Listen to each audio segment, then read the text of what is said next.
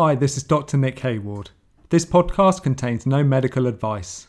The discussion aims to raise awareness of the long haul impact of coronavirus and COVID 19. For disease updates, please go to the World Health Organization's web pages. Thank you for listening. Please like and share this story widely as it may support other long haulers. I wish you well.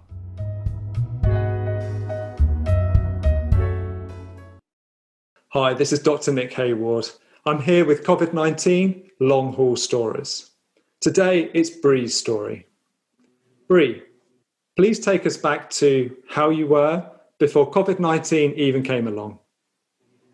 Hi, everybody. I'm Bree. I am a certified nursing assistant. I worked in a long term care facility. I've been an aide for five years. I love my job. I love being a caregiver. It's a very rewarding job. I work long, long hours. I was working 60 plus hours a week before I had COVID. Yeah, a lot of hours. Um, I'm a mom of three adult children. I live in upstate New York. Uh, before COVID, I was very active between work and I walked a lot. I went hiking with the kids a lot. I was able to do a lot of things that I can't do now which is really frustrating for me. Bree, thank you so much for sharing your background before. It sounds like you've a very active life, looking after other people and children. Uh, I mean, a lot to do, I'm sure. Take us to the time around when you first became unwell, what was happening, and, and, and how you became diagnosed with coronavirus COVID 19. I first was diagnosed in early April. I was working um, at the long term care facility, nursing home I worked at. And in the middle of my shift, I spiked a fever, 101.9 fever. So, with the new, you know, COVID being so new and their new protocols, they had to have me leave the building.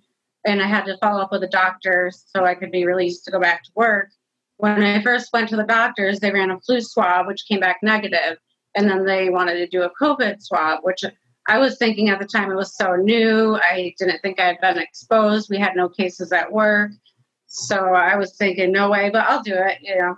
So while I was waiting on my test results, which took a while back then, like about a week or so to get them back, I lost my taste and smell. And this is when I started thinking maybe I really do have it. So sure enough, when they called me, my results were positive. So I did my two week quarantine which was really hard. Um, you know, the isolation and with an unknown virus, that was the hardest part. You know, you're isolated with a virus you don't you know nothing about. And I remember three days into my quarantine, I was getting some respiratory symptoms, and I wanted to go to the hospital. Of course, being quarantined, you can't just leave your house and go. So I called the county to see if I could, you know, go to the hospital. And they talked me out of it. They thought it was more anxiety and told me, you know, to just try to relax. And so I didn't end up going. That was frustrating, you know, not being able to go. Um, I had really bad nausea, really bad body aches and pains. I think the nausea was really one of the hardest parts for me. It was really bad. Uh, I took Zofran for it, which gave me some relief. Um, the county called me every day. I had to give them my temperature every day. Uh, the sheriffs came every day. I had to wave to them out the window and make to make sure that I was following my quarantine. Not that I would want to go out and expose anyone having it, but they were great though. Like they, they would drop off stuff on my port. That was hard part too, not being able to get your, you know, everyday necessities you need, like toilet paper, drinks, food. So I had to have family drop stuff off on my porch it was hard not being able to see family too. That was the hard part. Going two weeks without seeing family. Bree, that's uh, fascinating to know how the quarantine was managed in your location. Uh, interestingly, you, you phrase it in a way that there was some degree of community support, which, which is great. Definitely. Uh, which is, yeah, that, and that's unusual because in a lot of communities we haven't really seen that. Um, but can I confirm then, were you isolating in your own home on your own? Was there anyone else around in, in the home? I was isolating at home with my roommate who was presumed positive. She didn't have a test, but because she was exposed to me, they presumed her positive. So she was also under the quarantine. She did develop symptoms. So we were presuming that she had it. I understand. So I was then, yeah, I was then tested. Uh, I came back negative, so I could return to work. I decided to go to a different facility that was the whole unit was um, COVID positive residents. So I thought having COVID, I would be immune to it. I'd be okay. So I went back to work there. It was three days into my going back to work that they routinely tested the staff there and they tested me and they called me a few days later and said that I was positive again, but I had felt fine at the time. So I'm like, what do you mean I'm positive? I feel fine. so that's quite concerning because you were unwell for how long initially? It was a little over two weeks the first time. Okay, so two weeks of being unwell, quarantined, isolated, did everything carefully. It sounds like your symptoms went away. Is that fair to say? Yes, they did. Great, and that gave you the confidence to to go back to work. In fact, into a different mm-hmm. facility where there were COVID nineteen patients. And surprisingly, here you are. You're positive again. Is that is that the story? Yes. So it's okay. like oh, I have to do another quarantine. It was frustrating. I did develop symptoms again a couple days after my positive test. I didn't have a fever the second time I tested positive, though. My symptoms were a little more mild. I did lose my taste and smell again. I had the nausea and body aches again. They were more mild, however. Okay, and how long did those slightly milder versions of the symptoms last the second time you tested positive? It was about two weeks the second time. So another two week period. And did you spend those two weeks again reasonably isolated at home? I did. I spent them at home with my roommate again. We were both quarantined. Okay, and then that's astonishing. So you've, you've tested positive, you've recovered, you've tested negative, you go back to work, you test positive with symptoms again, and then recovered. What, what happened next? After that, I was tested again so I could be cleared to go back to work. I tested negative. I went and got the antibody test, which came back positive that I had antibodies to COVID. Three days later, after that, I started feeling unwell again. I lost my taste and smell. I was had really, really bad nausea the third time. So I called the county. I'm like, I'm pretty positive I have this again. I know how I feel. I felt this way before. Can I have a test? So they tested me again, and I tested positive again. My word. So we've had three clear, separate episodes of you being unwell, testing both positive and then negative. This is unprecedented because there was this assumption, particularly in the early days, that we were all kind of, you know, thinking about relying on antibody testing as perhaps t- telling us that we might be immune. Um, but in your case, there's this evidence that yes, you had developed some antibodies, but you were testing positive and negative in in keeping with your symptoms um, I think that's a clear message to to many to understand that this isn't something that necessarily just comes and goes and that's it. Uh, what what are your thoughts on that time period of the the, the positives, the negatives, and, and that cycle? I was trying to find like a pattern. I couldn't find any pattern to you know that was going on because the third time that I tested positive, I hadn't been back to work yet, so I hadn't been that I knew of exposed to anybody again with COVID. And the second time I was pretty sure being on a COVID unit, that's where I got it from. But the third time, I I don't know. And I found it interesting that the third time they didn't mandatory quarantine me. They said I was um, a residual positive. They didn't think I was contagious anymore. So they didn't quarantine me the third time. But I did choose to self quarantine because I'm like, I have symptoms. I don't want to risk, you know, spreading it. You just don't know. It actually sounds like you've been very considerate, careful, and responsible throughout this entire period. So, okay, that that was um, that was astonishing. D- did you recover well after the third time? I did. It was. I think it was a quicker recovery period the third time, about a week.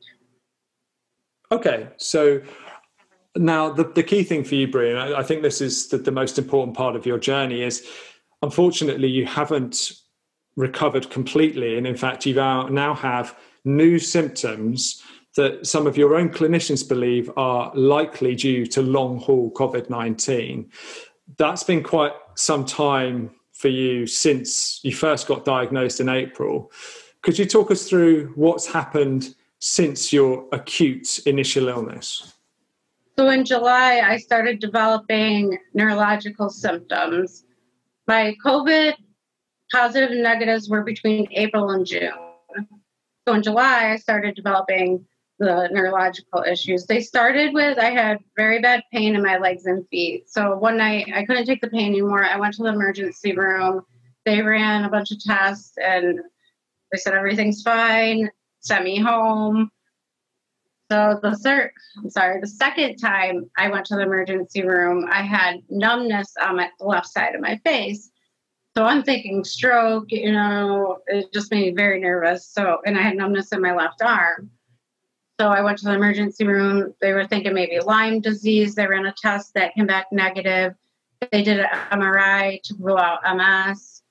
Um, they sent me home. They actually did put me, while they were waiting on the Lyme disease test, they put me on antibiotic for Lyme disease, just in case as a precaution. When it came back negative, they took me off of that. So it was just frustrating not having answers, having all the tests and no answers, no diagnosis, wondering what's going on, you know. Tell us more about the, the symptoms of pain in your hands and feet. Um, that, that sounds quite concerning. Uh, could you maybe describe exactly what happens to your hands and feet, please? It is. Um, it would keep me up all, all night. It was so bad. I have like a burning, hot, pins and needle feeling in my feet, and it goes up to my knees, and then I get it in my hands. That the hands started really bad recently. Uh, and then like I'd get really restless legs too at night. And nothing seemed to help the pain. Ice, I ice them and that gives me some relief. But so I went to the emergency room for a third time. And third time I went, they they ran a bunch of tests again. And because I had tremors really bad, I, I developed tremors.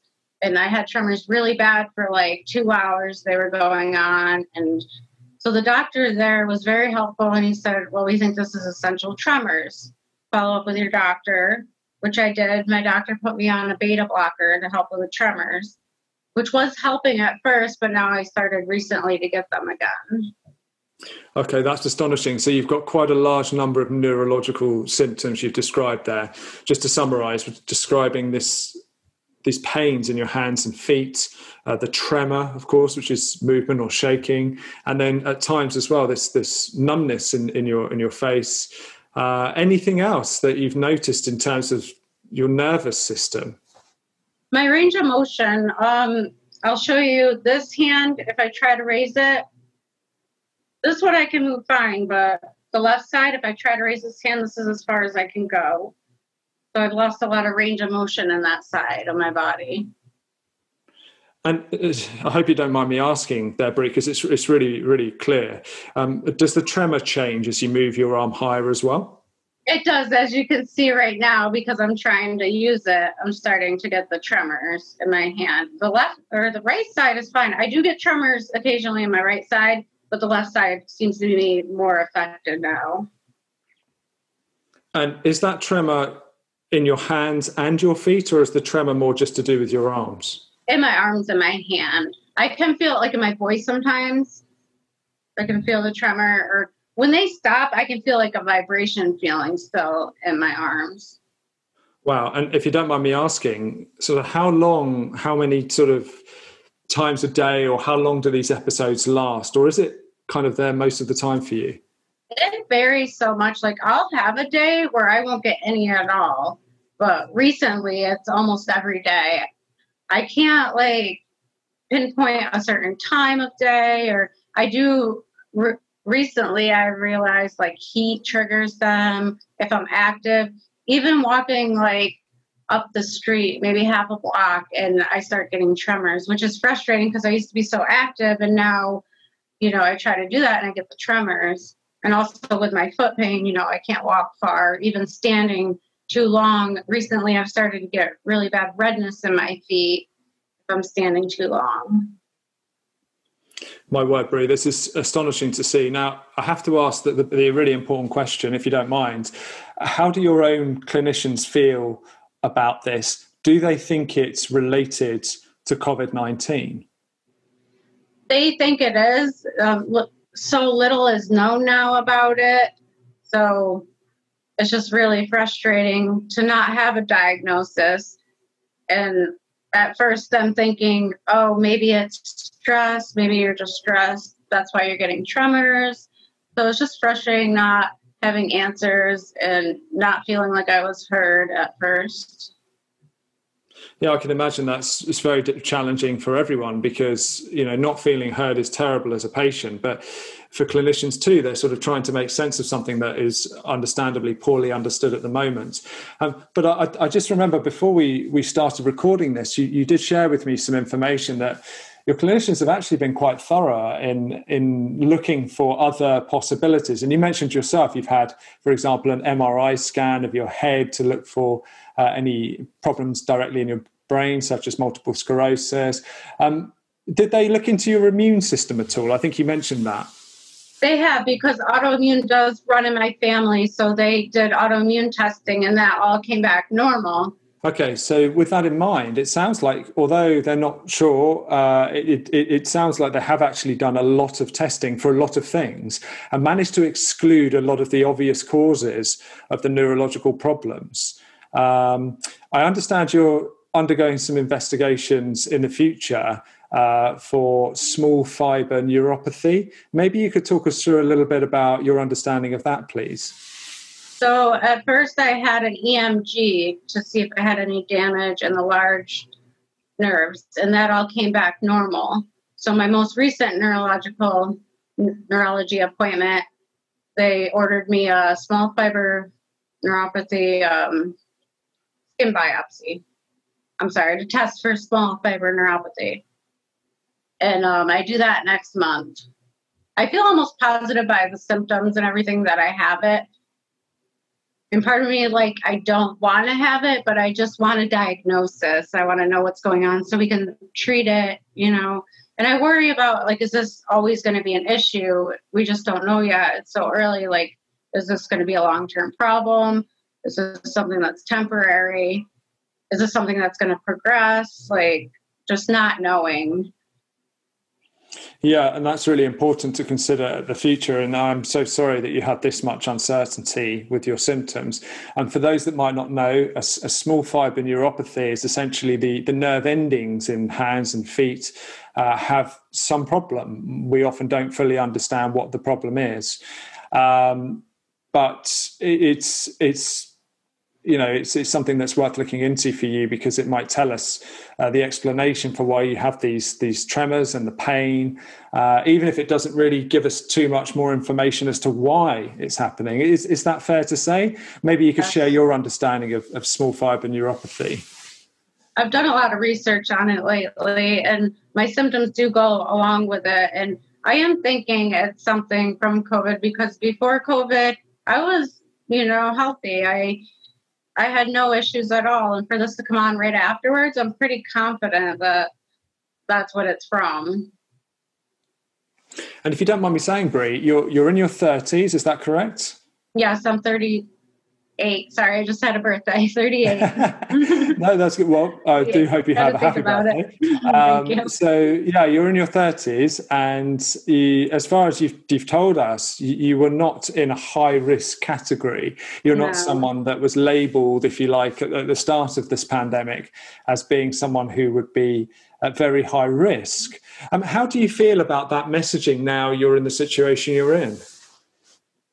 I feel like even if you're not high risk, you know, everybody has to be cautious and wear your mask. You know, I know there's a big debate about that, but like take precautions because COVID doesn't discriminate.